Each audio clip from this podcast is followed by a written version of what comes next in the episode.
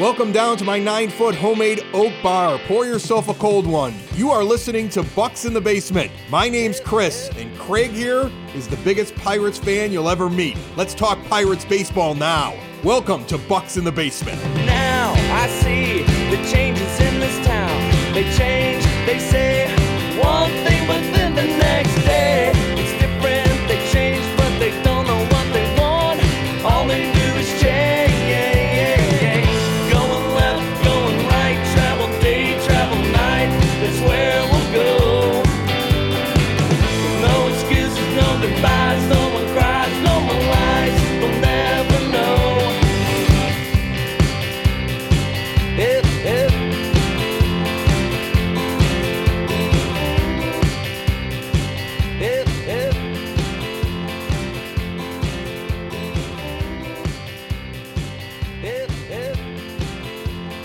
guys, I'm doing what every sane Pittsburgh fan is doing during the Steeler bye week is I'm thinking about the Pirates because I guess that's what I always do.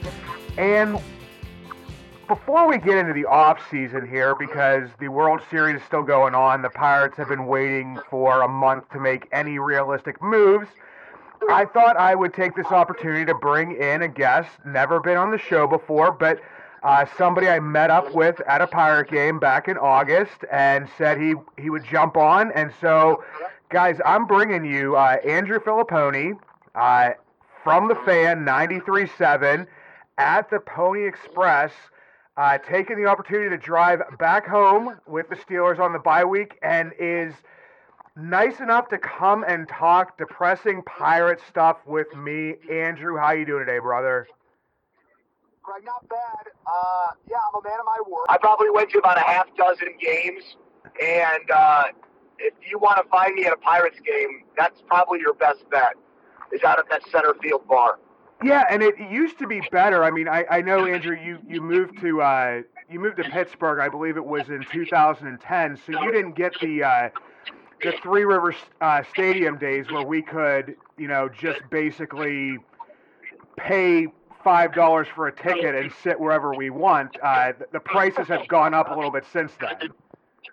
yeah, yeah. I, I hear some great stories about Three Rivers and uh, people doing stuff like that. They would know an usher that have a friend of a friend or a family member who would get them down into great seats if you just made made sure that you tipped them a little bit. So I always love stuff like that. Uh, As uh, look, this is a capitalistic society. People got to make their money somehow. I love a good usher. Ushers that hook it up for customers and fans. I'm always a big fan of those people too.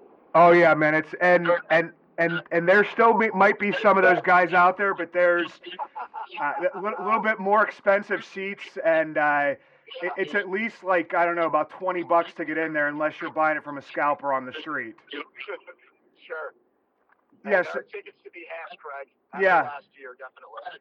yeah, especially towards the end of the season. I mean, like when people are saying like walk up, I mean you could walk up and pretty much sit anywhere you wanted to. Yep. Yep. Absolutely. And and here's the, the funny thing is, is Andrew, I, I know you get like kind of like a bad rap on Twitter on uh, the, the stuff that you speak about the Pirates, but I was even just going back through um, your Twitter feed and just search Pirates, and, and a lot of the stuff was just more frustration. And when you came into Pittsburgh, it was right at the end of the last rebuild and stuff started to get good. So your first few years in Pittsburgh here were were really good for the Pirates. Yeah, starting in 2011 when they were buyers at the trade deadline and they fizzled out in August and September, but they were good for half of that season. They were right in the thick of things. They made that Derrek Lee trade with Chicago. They made the Ryan Ludwick trade uh, with San Diego, and there was a lot of optimism that carried over into 2012 and the September collapse, collapse 2.0 and of course the magical years that were 2013, 14, and 15, which did not have a ton of postseason success, but 94, 88, uh, 98 win teams. So it was fun. It showed that even as a small market or one of the lowest spending teams in Major League Baseball, that where there's a will, there's a way. You can feel the competitive team, a more than competitive team. So, yeah, I get nostalgic about those games. You know, it was disappointing when they would lose in the playoffs and then maybe the off seasons didn't go the way that you wanted them to as Pirates fans hoping that the team would add a little bit more to those teams. But what I wouldn't give to go back in time and relive those three seasons again because they were so great and you know, you hope that the pain and the misery and the suffering that's going on right now will lead to a payoff with something like that maybe two or three years from now. Yeah, and and that's where we're kind of like in that I don't even know if I would call it a holding pattern, but it's just kind of like stagnant. When Ben Cherington came in, there was, you know, a lot of excitement, uh, a lot of just, you know, anticipation of what the future could hold, what, you know, what was going to happen. Uh, unfortunately, 2020 was was not good for anybody. I mean, the, the pandemic year, uh, shortened season, uh, didn't get to see, you know, anybody really make up for how bad they were playing. Uh, Bryan Reynolds had a down year. You know, Josh Bell, everybody. I mean, everybody had a down year all at the same time. But you thought that there was maybe, you know, something on the horizon beyond that. And it's been two 100 loss seasons with pretty much the same plan or the same, I guess it would be plan of attack is waiver wire pickups, reclamation projects, and I mean, at least a little bit more of playing the young guys. Well, they didn't do enough of that last point this season for me. I thought that they should have really committed stronger to playing their young guys earlier in the year. And I thought by the time they really got going with that, Craig, it was so late in the year that people had already kind of checked out on them. Unless you're a real diehard, of which there are Pirates fans that come close to watching all 162 and listening to their games, and that's great for us as a radio station because we hear their games. But I'm not naive or ignorant to the fact that there just are not a lot of fans who are that hardcore. So the gains that they made in September with a lot of young guys in the lineup, a lot of fans missed out on that because they had already moved into football season. So that's kind of, in my opinion, one of the things they screwed up a little bit this last year. I mean, I didn't have any false pretenses or mis- misgivings. I figured when Cherington got hired that he thought or would think the best thing for them would be to pretty much strip it bare and rebuild from the bottom and go from there and try to get as many young prospects through the draft and trades where you got more prospects back. Like I, I expected that. I think what I'm concerned about, Craig, more than anything else, is I don't know if the trades they've made for young players and the draft picks they made are going to produce the types of building block guys that they had back when they made the playoffs in 13, 14, and 15. I'm a little bit worried about that. You know, I think they had the right idea. I think that's probably the only way to win in Pittsburgh when you're committed to being a small market team. But I just, I'm, I'm really worried about the payoff in terms of the guys that they used those picks on and the players that they got back as prospects in some of their bigger trades, Craig.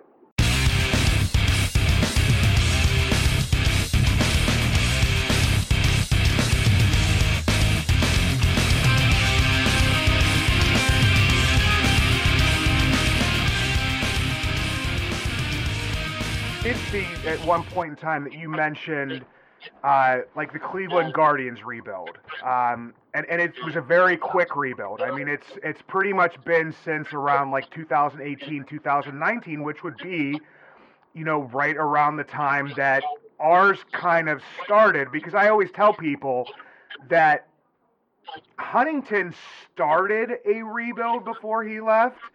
He never finished that rebuild and then Cherington basically said, "Yeah, we just gotta take this thing down to the studs."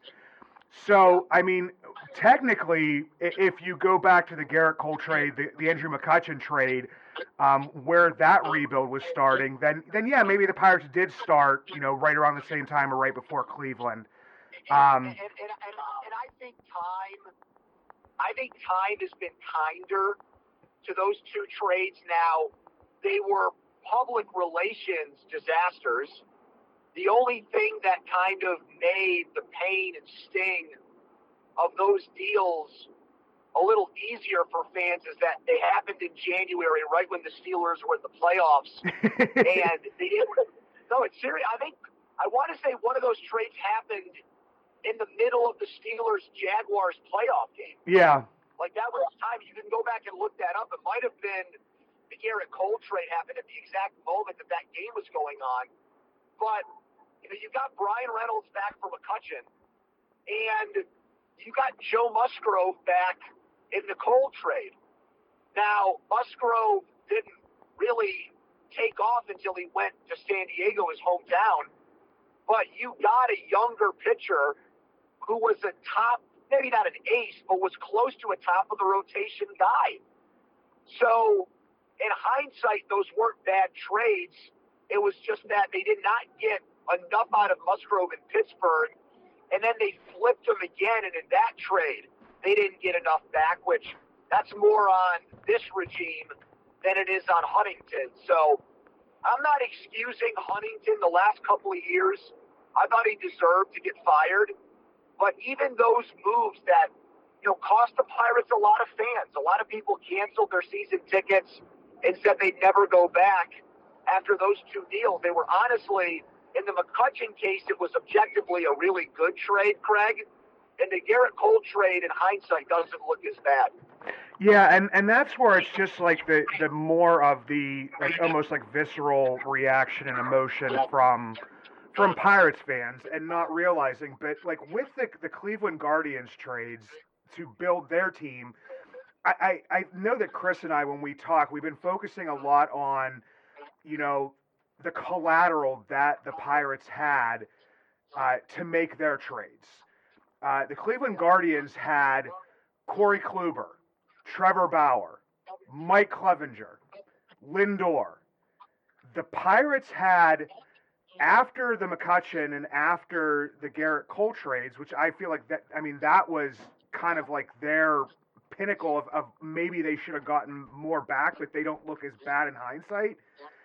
But I mean, we were trading Josh Bell on a down year we traded Adam Frazier, who had the best first half of his career, but everybody kind of knew who Adam Frazier was. We traded Joe Musgrove before, you know, we saw little bits and pieces of what he could be, but just not for an entire full season. Um, so it's just basically just not having the same collateral as as some of these teams. Well, it kind of reminds me of when Huntington first took over the Pirates. He made a lot of trades.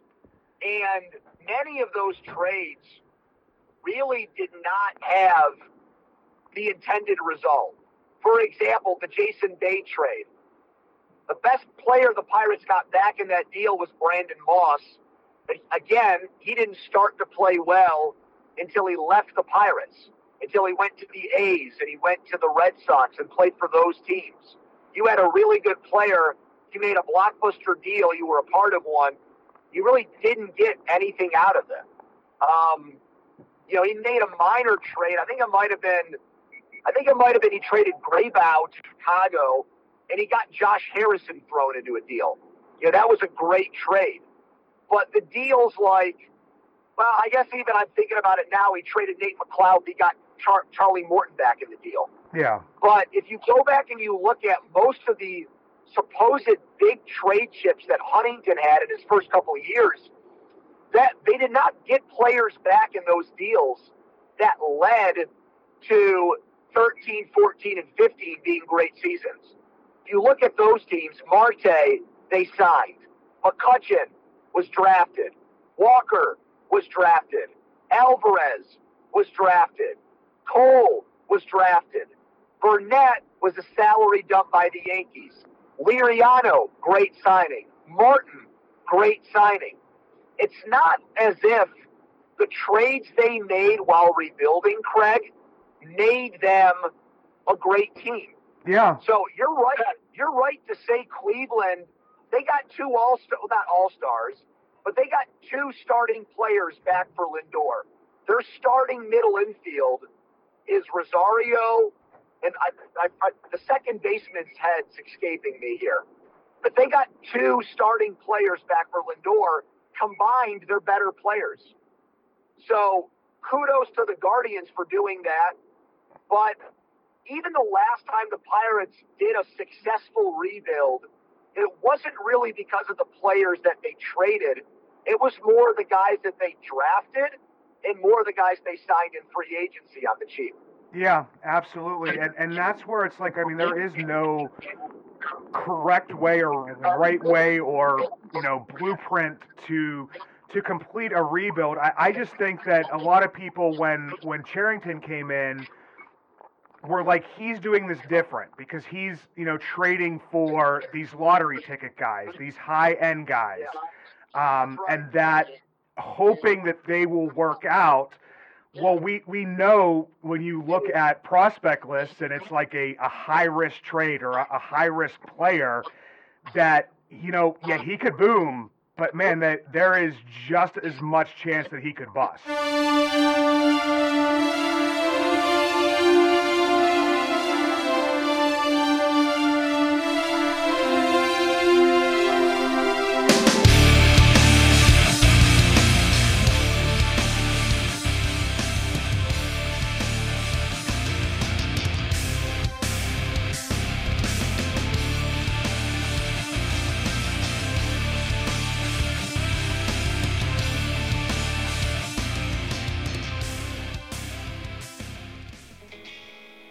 You ever see me out and about in Pittsburgh, you will always recognize me, and not just because of the white beard, but also because of the Y that is always on top of my head, the hat I always wear. The Yinzz brand, proud partners with Bucks in the Basement. Three dynasties, one brand, Yinzz. Finally, one brand to rep all black and gold. Follow at Shop Yinzz for new merch drops and giveaways. Order online at www.shopyinzz. The emphasis on the two Z's high quality comfort, lightweight materials, a new modern look for the black and gold. Made for Yins by a Yinzer. Exactly.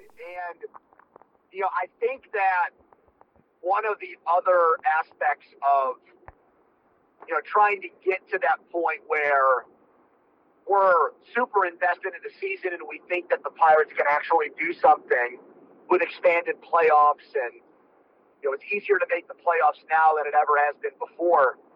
Uh, we saw what the Phillies have done as the last team in. But, you know, I think everybody started 2022 like, hey, let's just see these core players make uh, strides. Let's just see them take steps towards being really good major league players. That's why the Brian Hayes thing. I know he was a Gold Glove finalist with do. He's a really good defensive player, but I'm super disappointed in what he did offensively. You know, what is so bizarre to me, Craig, is that this Pirates regime has had a reputation because they know they're not winning right now. They don't really want to. They've been so careful with injuries in protecting players that when Hayes came out at the end of the year and basically said, I played the entire year hurt, that's why my offensive numbers were so bad. Well, what the hell is that all about? Which one is it? Are they shutting guys down and protecting guys because, you know, there's a bigger picture in mind? Or are they kind of taking more of a tough love, tough love, go out there and play every day approach? I just found those comments. I, it felt like Hayes wanted to make excuses for the season that he had, and the problem with that, Craig, is that for a lot of casual fans, the biggest memory or the biggest thing they'll remember about him this year is the stupid sunflower seed thing.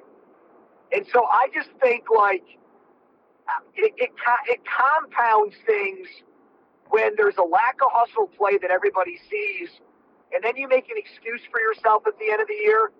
I don't know. I wanted to leave 2022 thinking that Ke'Bryan Hayes was going to be a star player, and I have my doubts about that now. Yeah, and and I, I, I, with me, everybody knows my stance on Ke'Bryan Hayes. I think that Ke'Bryan Hayes offensively can only get a little bit better. Uh, just from watching him in the minors and and taking out that you know unbelievable September at the end of 2020, Brian Hayes has always been a fairly average offensive player and that's almost all that you can really ask for. It's just been that when the Pirates have made signings previously, um, with Andrew McCutchen and, extending him, Andrew McCutchen became an MVP player. Starling Marte, you know, when they extend him, Starling Marte becomes, you know, the right hand man to Andrew McCutchen and, and is just like one of the best players on your team, like and an all star you're hoping for the same thing with Polanco before he got injured. Instead of like making the, I, I don't know, like we've almost called it like a, it's spending a lot for the Pirates, but it's actually a, a fairly safe way to guarantee around four wins above replacement every single season. Yeah. And I hear that, and I think that you can live with Hayes like I'll take Hayes if Cruz gives me above average offensive production at shortstop.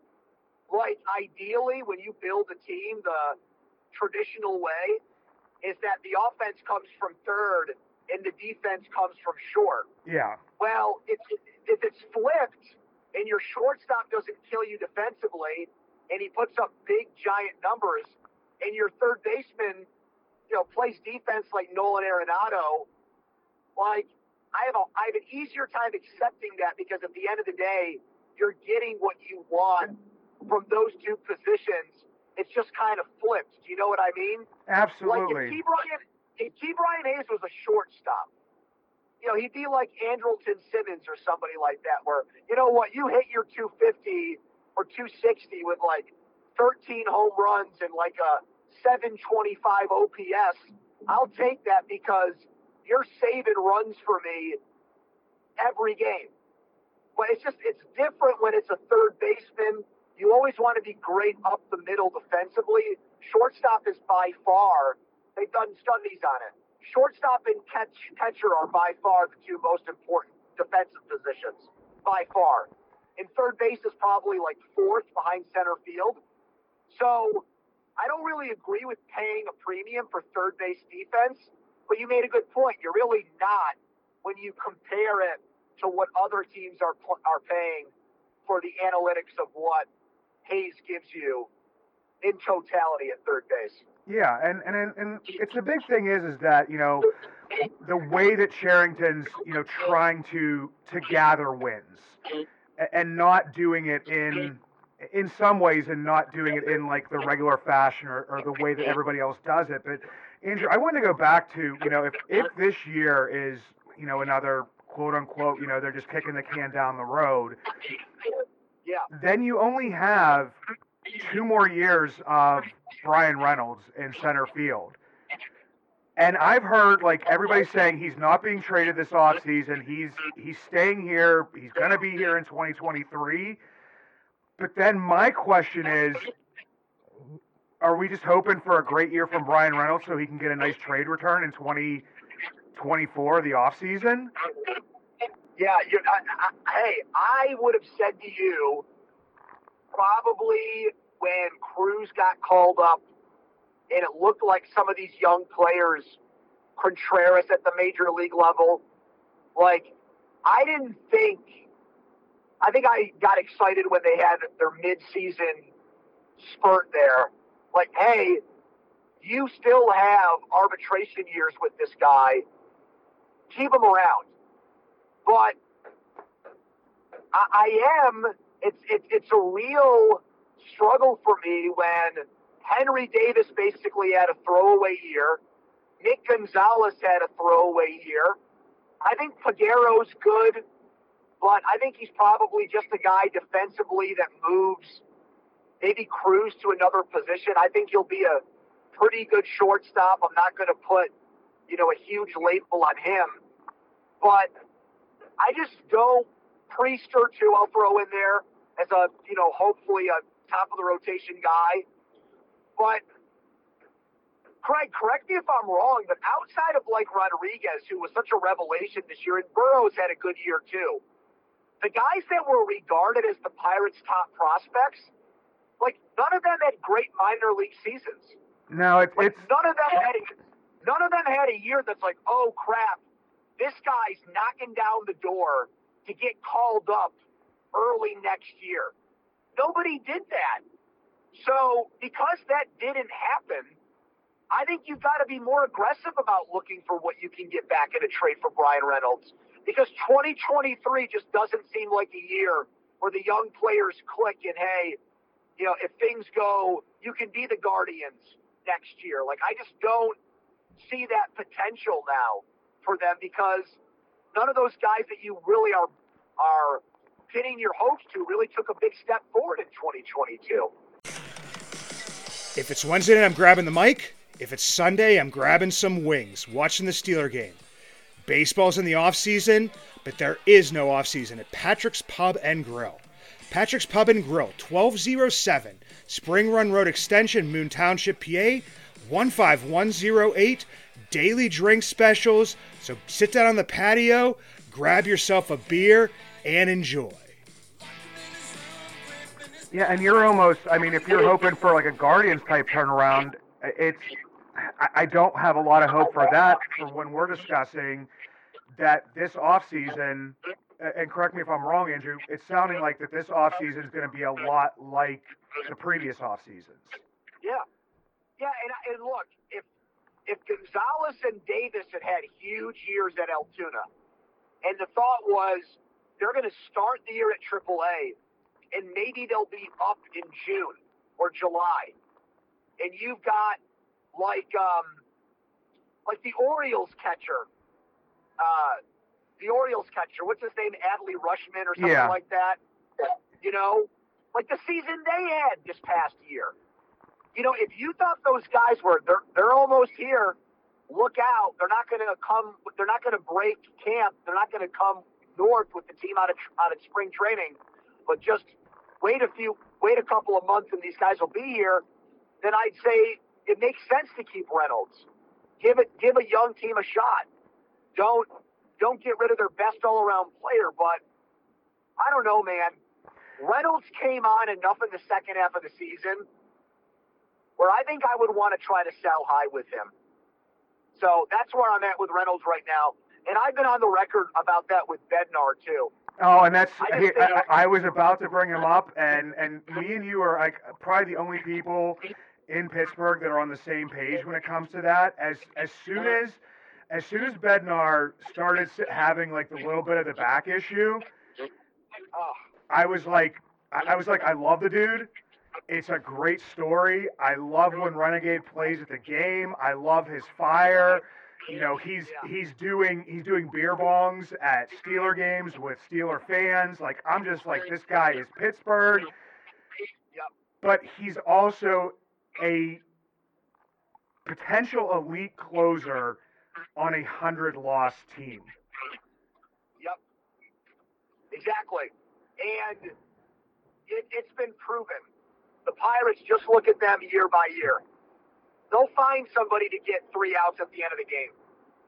You know, outside of a out like a, a kind of an outlier year here and there, whether it's Jose Mesa or Mike Williams for a year or two, or Joel Hanrahan or Mark Melancon or Jason Grilli, uh, they'll find somebody to get those last three outs. And the only reason why it's even, in my opinion, a debate or discussion is because of all the points you just made. Yeah, And that's one where, you know, the front office has to weigh a decision that might temporarily offend the paying customer.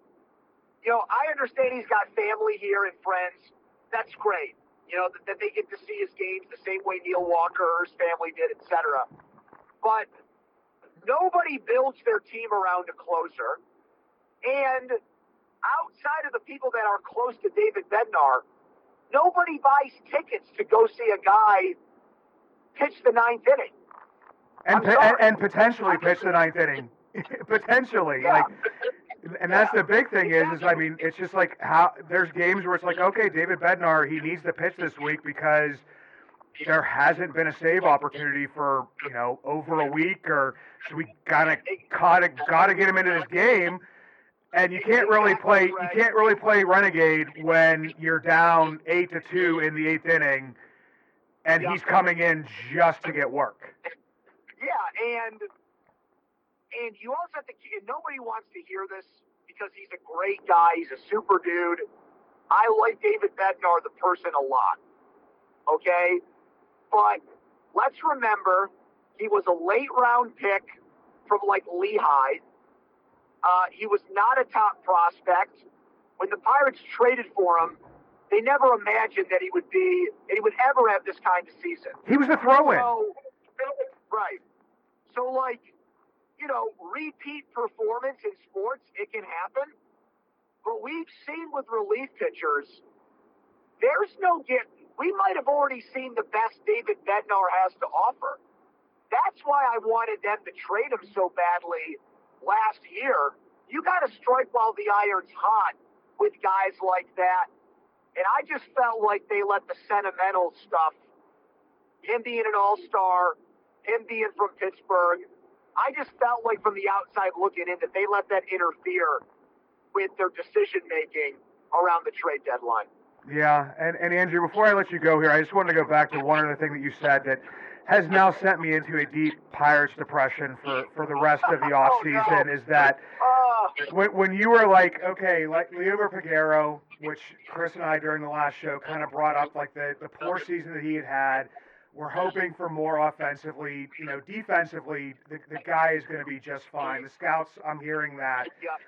So now, if if we move Oneil Cruz or he gets moved off of shortstop, and you have a defensive-minded third baseman, a defensive-minded shortstop, we were okay earlier in our discussion with having Cruz make up for, you know, the lack of offense at third base. But now, if you have a whole left side of the field that is just all defensive minded, and then possibly, I mean, I've heard things about like a Ji-Hwan Bae move to center field and getting, you know, Reynolds to an outfield corner. Where is this offense coming from? Well, they don't have any power whatsoever. There's no power. I actually think I I I, I understand that you, know, you wanted a guy with some team control that was a younger pitcher that you thought might have some upside who was having a good year, even though he's not a young guy, Holderman. But I really don't get the Vogelbach trade. Like nobody cared when it got made. Like there was not really there was a lot of ambivalence to that trade. It was like, all right, you just kind of expected it. But I don't think there was enough said about his team option for this year. Yeah. I think it's a million and a half. Like, And, and you basically create you created a hole where you didn't have to create a hole, and you Yes. basically let him play DH when the man the year before played a decent amount of games at first base for the Brewers, and you just let him be the DH. We were saying before the year, if you brought in Yoshi and you brought in Vogelbach, I'm fine with that because you're hoping that at least one of those works out to cover for the next year because you have nobody else coming up. Well, now you've created a hole that never needed to be created.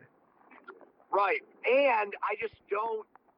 I mean, Holderman, shocking thing about that trade, too, was I think he was four, not that win loss record means much of anything, but he was 4 0 with the Mets, a good team. And you got him and you sent him right down to Indianapolis. Like, the whole. The, the, the circumstances and then what they did once that trade was made with the player, I still don't really understand much. So, Vogelbach, we know what he is. He's a three true outcome guy. Not much defensively, but he's a lefty with a short porch that can pop home runs at PNC Park, Yeah. and he was super cheap. You just gave that away. Um, Yeah, and we and and I you gotta said go ahead. I said the only reason, the only way that trade makes sense to me is if they build Holderman back up and give him a shot to start like they did for Zach Thompson, like they're doing for uh, Johan Oviedo. Um, people that, I mean, he came up through the system as a starter and had transitioned to the bullpen, and that's the only way that trade made sense to me. And if it if that's not the route they were taking, then to trade him when you had him under control for another year for a bullpen piece makes absolutely no sense. No. And so, I mean, it's obvious based on the way you just laid it out that at least right now, they see themselves as going to win with pitching and fielding. But you've got to find a way to manufacture some easy runs. Yeah, And I just don't, I don't see that in their organization now. Maybe you want to say with the, you know, electric strikes, with the computerized strike zone eventually coming in, with the shifting rules, that maybe teams that hit for contact, you know, in the next two or three years will have a better chance than they do now. But that's really hard to forecast, and I don't really think they're thinking two or three steps ahead. Um, power is expensive. It's really hard to get. For a team like the Pirates, you really have to just draft it. And I just don't see enough of it in the pipeline. So, yeah, I understand where your depression's coming from, Craig, because just hearing it, just talking it out with you right now kind of paints a pretty bleak picture as far as that goes. And that's the name of the game right now. You got to be able to hit home runs. yeah. I mean, you got to get your offense someplace, and like you said, it's almost just like the quick, you know, get get the runs back instead of having to work and steal and do all kinds of other stuff. Um, I understand if, if even if they are thinking a couple steps ahead, it's gambling that the game is going to move the way that you think it's going to move. And if it doesn't, then you're left with a team with no power, fairly decent defense, and you know guys that can maybe get on base, and you're hoping you can pitch your way to the playoffs. Because once you get to the playoffs, as we've seen, it's always reverts back to. I mean, home runs are king, but pitching is is one. It's like one A and one B in the playoffs. Yeah. Yeah, and I think that, you know, Shelton and the people that he has working underneath him, I think the last couple of months, you know, at least from the outsider's perspective, probably saved those guys. You know, Keller's progression, not that Marin gets really a lot of credit for that, but, you know, he looks like he's now at least moving, relatively speaking, in the right direction. A guy like Castro coming on late in the year, Cruz putting a lot of it together, kind of saved the hitting coach's backside. But I do think it's interesting. it'll be very it, one of the one of the storylines to me of the Pirates offseason, Craig, will be if they give Shelton an extension. Oh, that's man. Because if they, if they don't, I will. I'm gonna I'm gonna go on the record right now with you.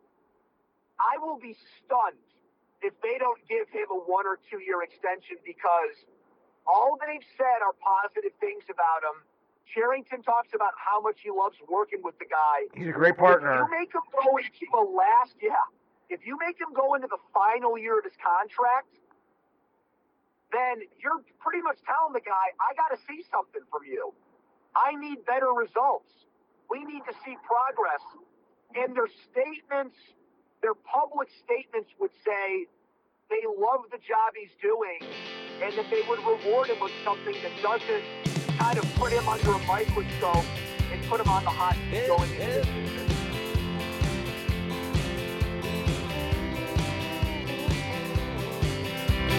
Now I see the changes in this town. They change, they say one thing, but